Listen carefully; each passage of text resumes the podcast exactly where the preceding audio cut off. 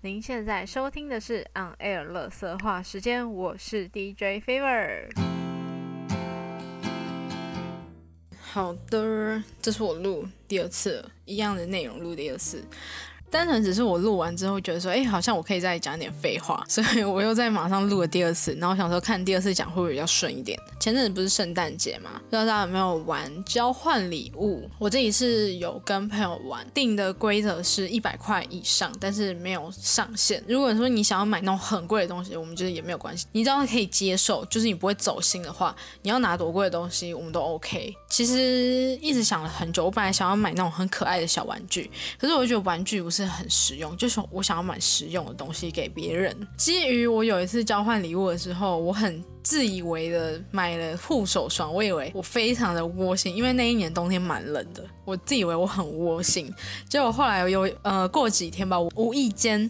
听到说，就是人家统计的那个最雷交换礼物的排行榜，然后护手霜好像是在前三名，然后我就很傻眼，因为我我真的完全不知道，我只是觉得说护手霜感觉蛮需要的，因为那时候已经就是有点类似小天使小主人，所以那时候已经知道说我要送给谁，然后因为又是女生，我想说那女生可能会比较注重保养，所以我就想说好吧，那我就送她个护手霜之类的，那她其实也收的很开心，她应该也不知道那个是什么很雷的圣呃很雷的交换礼物，所以可能就还好，但可能有时候就遇到一些比较那个一点的人，他们可能就会比较介意，我最终。就是这一次交换礼物，就是挑了那个蒸汽眼罩，主要是因为我自己也很想要，然后我就想说，那我先送人家，然后再问看说他好，他觉得好不好用。结果很不幸的就是我抽到一个日本学生，然后我也不知道该怎么问他，因为我日文很破，然后他中文就也还好，可是他看起来应该是蛮喜欢。然后后来就我我有一次去逛保雅的时候，保雅都有那种加购区，我就看到有那种单片的蒸汽眼罩，然后我就我就还是自己买了，但我是真的觉得还不错用，所以我之后应该还是会去买别的。就没有香味的那种。我最后抽到礼物呢，就是我们是上礼拜抽，那个人他就跟我说，他的礼物还在 还在路上，就还在那个物流中心。然后我就说，好吧，那你下礼拜你就是等你拿到之后你再给我。然后我今天一到教室的时候，我就看到他们平常同学他平常坐的位置，桌上就放了一只那个 IKEA 的鲨鱼娃娃。然后我就想说，这个 F 不会是他要。准备给我的交换礼物吧。虽然说我是我自己也是蛮想要的，但是因为蛮大只的，我就那时候有点想说，如果真的是的话，那我要怎么把它带回家？后来我就不管了，我就先打开手机，因为那个同学还没来，然后因为还有很久才要上课，我就先开了我的手游，然后玩到一半呢，那个学妹进来，然后就说：“哎，学姐这是要给你的。”然后我就有点傻眼，说：“怎么真的是吗？”后来呢？我就一路抱着那一只鲨鱼，因为我们后来要出去出去外拍，所以我就一路抱着那一只鲨鱼去我们要拍摄的教室。然后拍完之后，我又抱着那一只鲨鱼再回去教我们的影片。教完之后呢，我又抱着那只鲨鱼再去坐车，就一直觉得好像被受到什么侧目。虽然说我走路都会戴着耳机，但是 隐约听到有人在讲说：“哎，那是鲨鱼吗？”那我就觉得超闹的。我今天还刚好要去邮局，今天邮局超多人，可能是因为就是连假完礼拜一的。关系，所以今天邮局超多人，然后我就觉得很尴尬，因为我抱了一只非常大的鲨鱼，然后那一间邮局又不是很大间。后来呢，我好不容易办完了之后，我又带着鲨鱼去坐车。呃，我们有分小车、大车，刚好那一班是来小车，所以我要抱着那一只鲨鱼，然后挤进小车里面。那还好，今天坐的人不是很多，所以我还可以就是帮他占一个位置。那等到终于到站之后，我要回家的路上，因为我想要先买个饮料再回去。那个卖饮料那个店员他还问我说：“哎，你家去哪里啊？抱那？”那么一大只娃娃，然后我就觉得很尴尬。后来我回家之后呢，我以为我妈不在，因为她平常都在客厅。可是我就看客厅灯是暗的，我以为她应该不在。我想好，那我赶快把它拿去拿回去我房间放。呃，我妈就突然出来说：“哎，你可不可以教我怎么用 FB 什么什么？”然后她还没讲话，就说：“啊，你怎么拿那一只回来？” 我就觉得超尴尬，就整个路程超迟。但我还是觉得很开心，因为自从知道有那一只鲨鱼娃娃，大概是一年多前嘛，二零一九年的时候，我就非常的想要，甚至我有一次还想要约约我朋友。去 IKEA，因为我人生逛过 IKEA 次数，但五根手指头数得出来。然后我也很想要试试看 IKEA 的一些餐点，本来想要约我朋友说，哎，我们可不可以去 IKEA，就是顺便吃东西啊？然后我想要买那个鲨鱼的娃娃，因为那时候好像就是我在处理我要去实习的事情，所以我最后就还是没有去。然后那时候就觉得有点可惜。后来我就有在夹娃娃机夹到那种小只的鲨鱼吊饰，但是后来它就是也坏掉了。事隔这么久的时间，其实我已经忘记了这件事情。然后其实我也没有那么想要那个鲨鱼了。但是我在收到时候，我还是觉得很开心。而且鲨鱼本人真的很好摸，哎，就是抱起来很舒服。我已经迫不及待睡觉时候要抱它。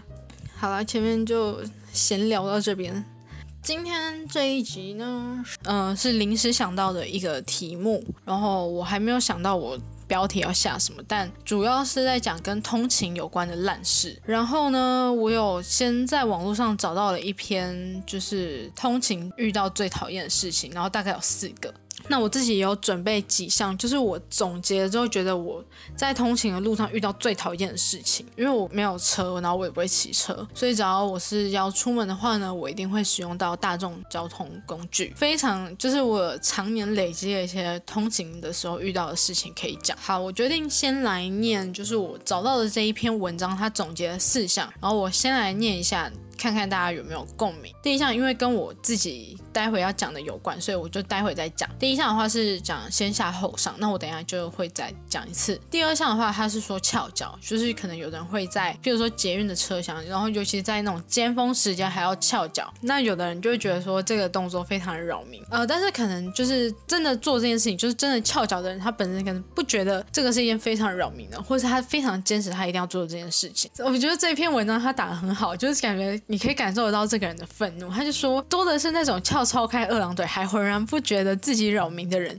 真的很想知道到底要多自在的做自己才能这样，到底要如何不顾他人爱自己胜过一切才能办到？我觉得这篇文章真的写的超级好，我再把这一篇文章的连接放到资讯栏，然后你们可以去看看。那再来呢，就是讲情侣的问题，就是那种连体婴的情侣，不管做什么都一定要一定要一起。我觉得他讲的应该是那种上下手扶梯的时候，因为手扶梯它不是会大家会分成两侧，然后一侧是那种大家要站着上去的，然后一侧是那种可能比较赶时间让他直接走过去的。虽然说其实这个是不太好的事情，就是这样其实很容易受伤，但是可能大家也习惯了吧，所以基本上大家都还是会靠右，然后左边就让那种要通行的人过，但是。呢，有的人就是会，呃，我觉得你霸占就算了，因为基本上就没有说一定要让一条路给人过。可是你要霸占就算了，然后你就是一定要抱在一起啊，或者是你已经站上下，然后你要抱在一起。这个有时候呢，对于单身狗来讲，看了就真的会非常的讨厌。这个写的就是非常的好笑，他就说他们通常是男男方会用手围住女方，挡在门边或是车厢中间，到这边为止的行为都没有关系，真的没有关系。我不会因为他们黏 T T 就讨厌他们，真的令人反感的就是有人要上下车。时，连体婴情侣会坚持要两个人一起共存亡的移动。You jump, I jump，要让路我们就一起走。他讲的应该是在车里面的事情，然后我讲的是在楼梯上遇到的事情。反正我会觉得，我都觉得就是，就是我觉得情侣恩爱是没有关系，但就你还是要多少不要去影响到别人嘛，毕竟还是一个公共空间。嗯，有一次我真的很没有办法接受，也是我在火车上遇到的事情。他是在试训，那我为什么会知道他在跟他另一半试训呢？是因为呃，他一坐上车，然后就把他的口罩。拿下来，对我那时候其实蛮想要检举他，因为那时候已经有颁布那个规定，就说如果你拿下口罩要被罚钱之类。所以我那时候我就一直在犹豫说，那我到底要不要？我已经相机打开了，我就是在犹豫说，那我到底要不要偷偷偷把它拍下来，然后检举他？我忘记为什么，反正我就是最后还是没有这样做。那我之所以会知道他们在他在试训跟另一半试训的原因呢，就是因为他就是对着他的手机荧幕拿下拉下他的口罩，然后就很就是那种笑得很开心啊，在那边挥手，然后甚至还嘟嘴，就做那种就是在。亲亲的动作，然后我那时候看的真的是故意让他会，我真的很想冲出去揍他。现在回想起来，我还是觉得很生气。我想，哎，为什么我当初不检举他呢？但反正事情过了，就是最好不要再让我看到。再来第四个呢，是整个城市我都要挡别人路。然后他在讲的就是划手机，就是可能有的人等车的时候会划手机，但是车来的时候可能就是你会一边划手机，然后非常慢的进车厢。进车内呢，你又堵在门口，等于说后面的人很难上车。哦，这个我前阵子也有遇到，是我在做捷运的时候，会去做捷运的时候都是那种上下班、上下课尖峰时间，不然就是假日很多人时间。然后那个人呢，他就是也是划手机听。音乐挡在门口，我觉得你要做什么我都无所谓，可是我没有办法接受是挡在门口。好，他可能觉得说门边有地方可以靠，那我觉得没有关系。可是就是车门开了，有人要上下车的时候，你至少你要让人家过一下，你不要一直挡在前面。可是那个人他就是不为所动，我是以为说他可能要在这一站下车，他才会一直站在这边，就没有，他就是一路的挡在那边。因为我刚好在这一站下车，所以我就觉得很烦，因为他就是整个挡在我前面，然后我跟他说借过，他也不管我，我就真的超想揍他了。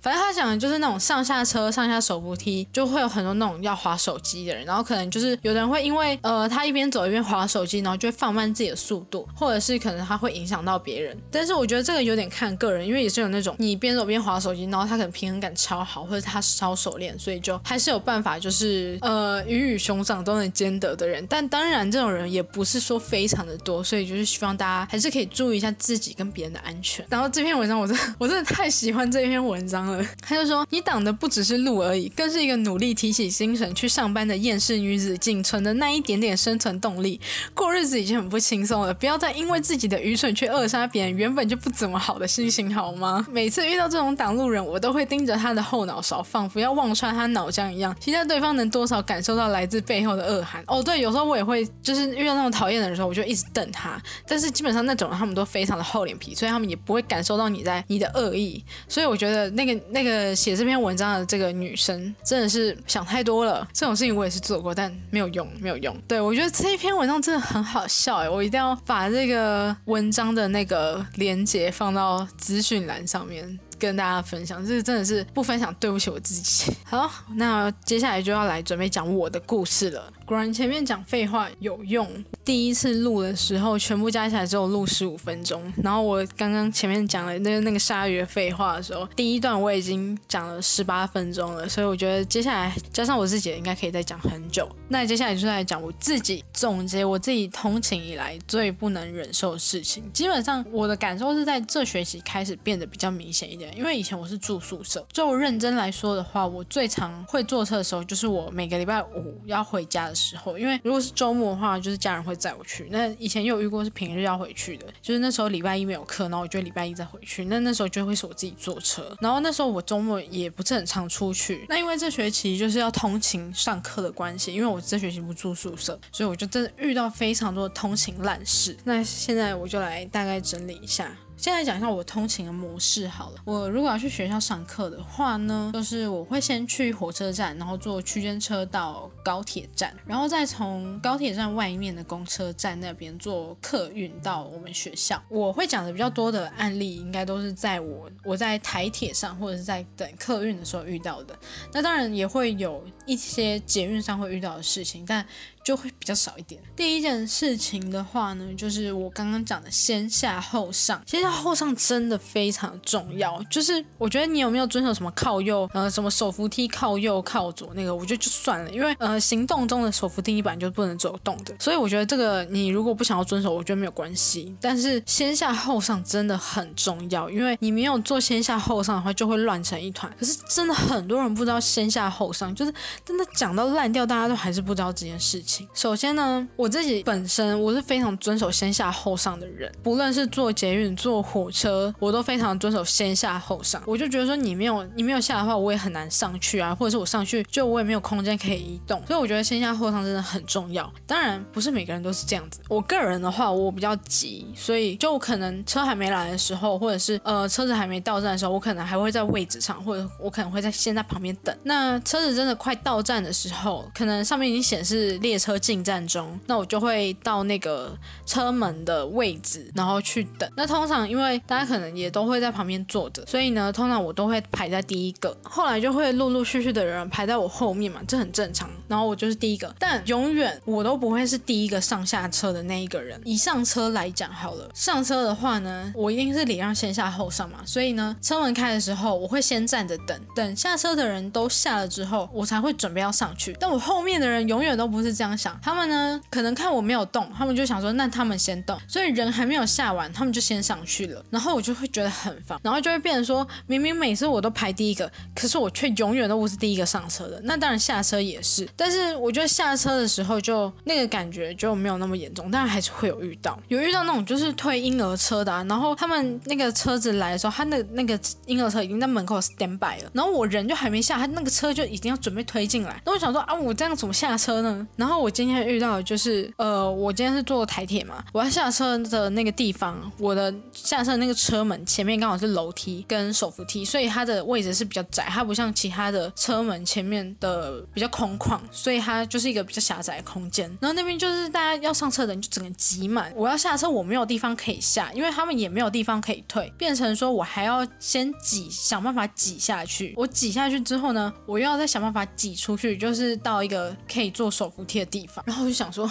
台湾人不是很爱排队吗？为什么坐车不能排一下？我真的是很很傻眼。好，这是先下后上的问题，然后这个问题真的是困扰我非常久。就我真的希望大家可以遵守先下后上，至少你要尊重一下排在第一个的那个人。我每次第一个排的，然后我永远不能第一个上车，那我到底那么早来排干嘛？我就跟你们一样都不遵守事情就好啦。但我还是会遵守的，就是我心里跨不过那个坎。我不是一个这么不要脸的人，所以我还是会遵守的。但我希望大家都可以遵守。第二个呢是排队不按照动线乱排，这个是客搭客运的时候会遇到的事情。一大客运不会只有一大学生坐。通常也会有游客要上去，就是可能他们要去逛呃百货公司，或者是他们要去游乐园。通常意大利客人就会有非常多人要排队。高铁站是人最多的地方，所以他们都有画好动线。就如果说真的人太多的话呢，大家就可以按照那个动线排。以前我都没有遇过这样子的问题，可是我不知道为什么这学期特别严重，就是他已经画了两排的动线了，可是大家永远就是会把两排变成一排，就是直接排在那个中间。那我就想说，那我呃我到底是要照着就是那个动线排呢，还是我要跟着他一起排在他的？后面，因为我强迫症就很严重，我就一定想要站在那个位置上面排，然后我就觉得很烦，就是为什么明明已经有划线，你还是不能排好？到底眼睛有什么问题啊？然后还有遇到一种情况，就是也是乱排，就是有一种情况是已经排到两排了。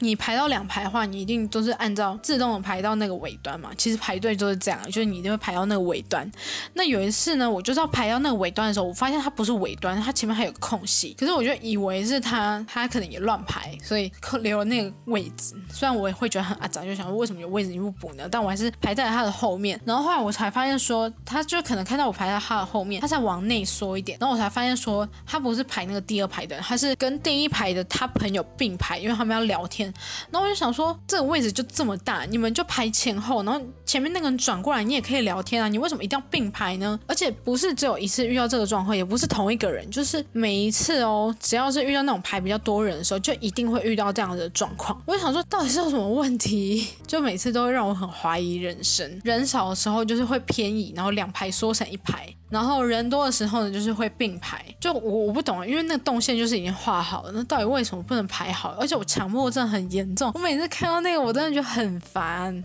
然后还有我整个火气都很大。再来也是客运比较常遇到的问题，就是椅子。如果你有坐过客运或者是坐那种游览车，应该有人可能就会想要调椅子。我觉得如果你想要休息的话，你调椅子其实我可以接受。可是前提应该是在不影响别人的情况下调椅子，我觉得才是大家都可以接受的点。然后好死不死，我永远都坐在那种人的后面，我真的觉得很衰，但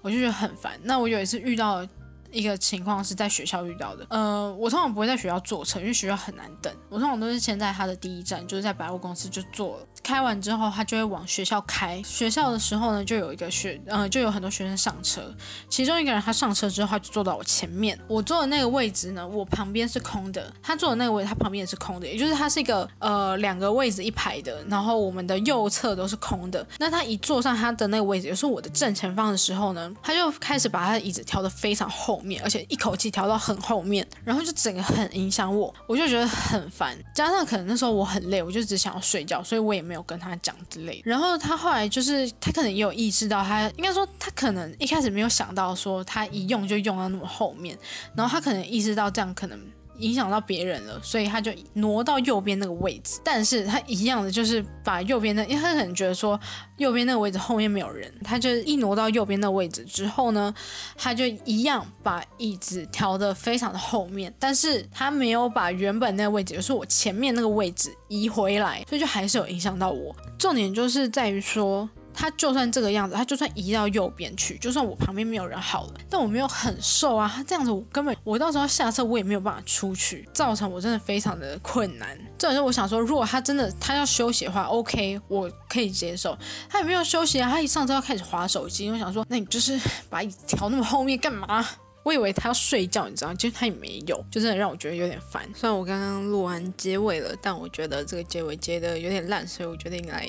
闲聊一下，当做 ending。然后主要也是想分享一下我廉价做了些什么事情，毕竟我廉价都没有更新。我廉价去看了两部电影。一部是杏林医院，然后另外一部是腿。然后杏林医院呢，其实我真的期待了非常久。知道这一部电影的话，可能会知道说它其实去年去年的二月底就会上映了。然后那时候本来是要跟女鬼桥一起，我那时候有去看女鬼桥，然后我本来也很期待杏林医院，可是那时候就想说，哎，为什么杏林医院都没有上？然后才发现说，哦，他们要延期了。确定要上映的时候，就是在十二月三十一号。我当然就是很期待。嘛，就是想要赶快去看，因为我毕竟是等了快一年才终于等到这一部电影上映，所以那时候就它上映隔天我就去看了。我在看的时候，我就真的觉得啊，我不知道该怎么说哎，现在。去搜影评或者是一些评价的话，应该都会知道这一部的评价不是很好啦。有的人还是会觉得说，哦，我想要亲自去看看有多烂。那我想说，那边就去吧。我一开始直接在我的个人 IG 上面爆雷，就是我直接把剧情跟我那我觉得哪里烂讲出来。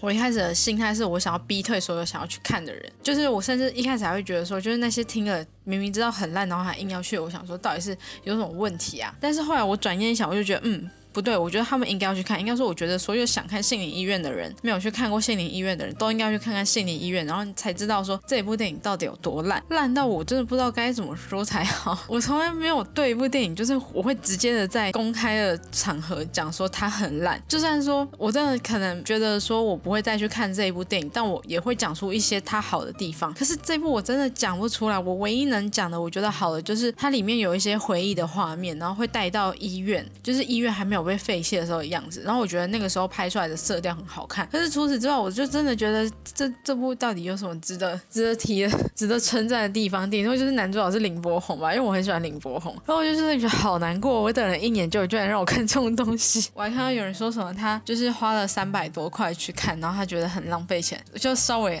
抚慰我的心灵，因为我才花一百八十块去看而已。我就觉得哦，还好我没有浪费到那么多钱。可是我还是觉得很浪费钱，所以我觉得，如果说你真的想要看看心理医院有多烂，或者是你觉得也不想要被这些言论左右的话，那你就去看骗钱也好，反正我都被骗了，大家觉得被骗一下，我也不会觉得怎样，可以安慰一下我的心。然后再来是腿，自从我被心理医院雷完之后，我就有一种生无可恋的感觉，我就会觉得我在在看什么，我都觉得不会再更糟了。但还好腿，基本上它是在我一开始就非常期待的一部电影，所以我也是带着一个很高的期待去。虽然说有因为心理医院然后降低了点期待，整体的感觉还是觉得很不错的。因为我第一次看腿。的预告的时候，我其实不知道它是喜剧，所以我在看那个预告的时候，我就觉得感觉是一种浪漫爱情的感觉，带点悲伤，因为他最后不是那个他的腿被截肢，然后他就过世了。我就看留言说这个不是喜剧吗？为什么会把预告剪那么悲？然后我才意识到哦，这是喜剧哦。后来呢，我就终于有看到一些就是比较像喜剧的预告，我才真的相信他真，他真的是喜剧。那加上我之前在看同学麦纳斯的时候，因为那天有映后，呃，施明帅。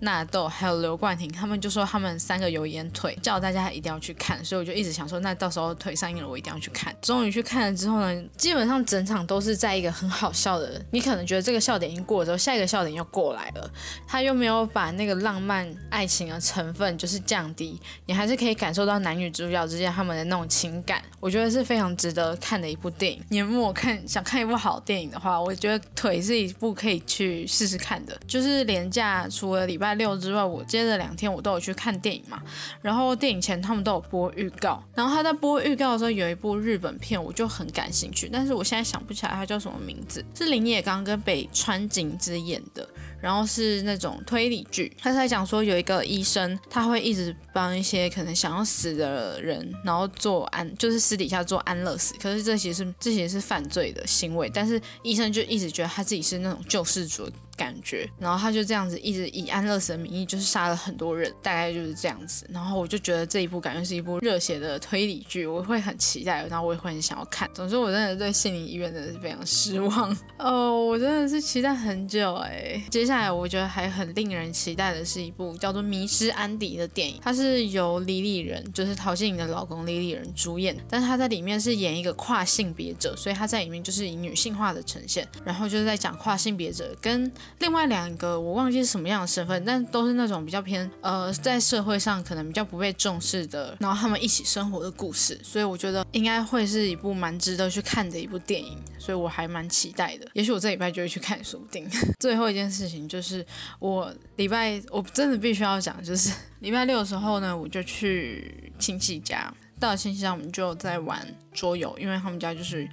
堂哥有非常多的桌游，呃，我们就玩一款，就一直玩到最后。因为中间我就跟我哥还有我堂哥，我们在 我们三个在打那个激斗峡谷，反正大家就是一路玩这个玩到回家。然后那个游戏叫璀璨宝石，它就是一个你要收集卡牌跟宝石的游戏。每一局的话，就是最先到十五分的人。就赢了。我前面玩了几轮，基本上我都是很快听牌，就是很快我就到了十几分那一个。可是我到我都会在最后一刻，然后被别人超越。就是已经快要回家的时候，那一局呢，我终于就是大家都就我那一局终于可以玩的就赢得比较顺利，就没有其他人阻碍。就是可能其他人就是我有把那个差距拉开比较大，所以比较没有什么这样的阻碍，然后可以比较顺的赢下来。结果呢？因为他们家有养猫，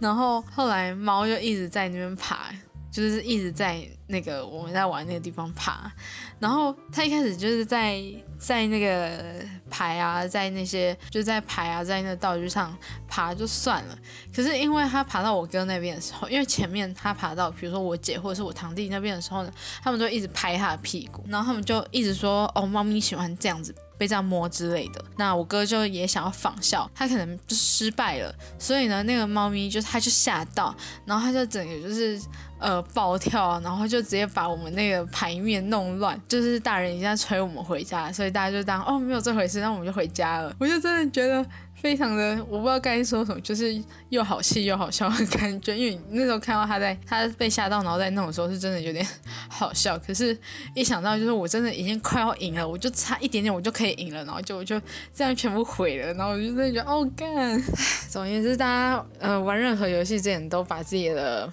猫小孩还有自己的猫咪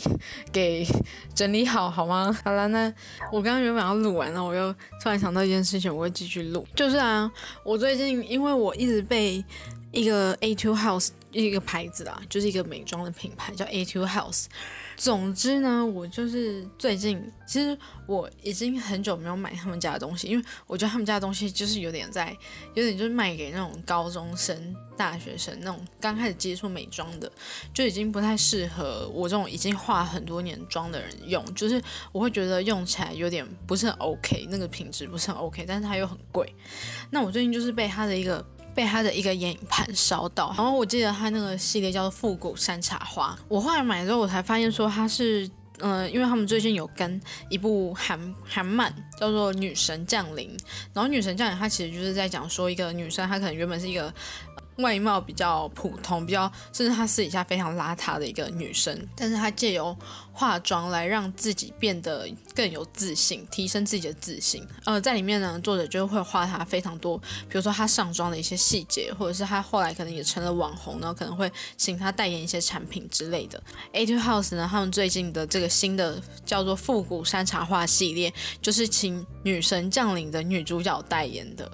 我那时候被烧到的时候，然后又看到是女神降临的主角，我就很想，真的很想买。尤其那个眼影盘，我在 IG 上面看到一些美妆。布洛克他们的试色的时候，我就整个被烧到，就我已经很久没有被 a t House 的东西烧到了，我就去巨蛋试了那个眼影盘，然后我就觉得哦，这个颜色我真的觉得我一定要买，它上面就写着我的名字。呃，碍于就是 a t House 在台湾代理的价格，即便他换了代理商之后还是很贵，所以我就找了代购，然后终于在前几天收到了。然后我今天因为我今天要去学校的关系，我就终于今天拿它出来用，然后让它出来画。但其实呃，因为是第一次用嘛，还不是说非常的上手，就勉勉强强画一个我觉得还行的妆吧，顶多就是我觉得这个晕染的渐层那个晕染起来还蛮好看的，但我就觉得就。没有到画的很好，所以我觉得可能还需要再多画几次，用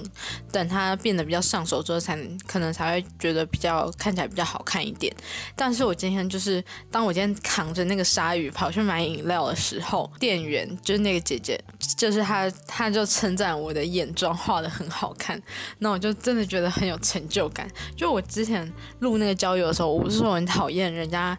反正就是我很讨厌人家用我的长相去做评断，比如说不管。我做什么事情，我发了什么样的照片，他们永远都只会说哦，好漂亮，好可爱。这我很不喜欢这样子的评价，就是我喜欢其他的，就是比较特别一点的。所以像他今天称赞我眼妆画的很漂亮，然后又觉得说我画这个眼妆很厉害的时候，我真的觉得非常有成就感。我真的很喜欢化妆这件事情，可是我从来没有因为化妆这件事情得到称赞，反而是人家会觉得说，就是你为什么要画的这么重？或者是你为什么要画的这么夸张之类的？可是从来没有人会觉得说，哦，我觉得你的妆画的很漂亮，你你的妆，你这个妆画很厉害，所以让我觉得非常有成就感。我觉得我应该要试着就是去记录一些我身边发生的一些好事情，不然我真的会被一些很厌世的情绪就盖过。因为我最近真的是真的。变得有一点厌世，甚至其实我前几天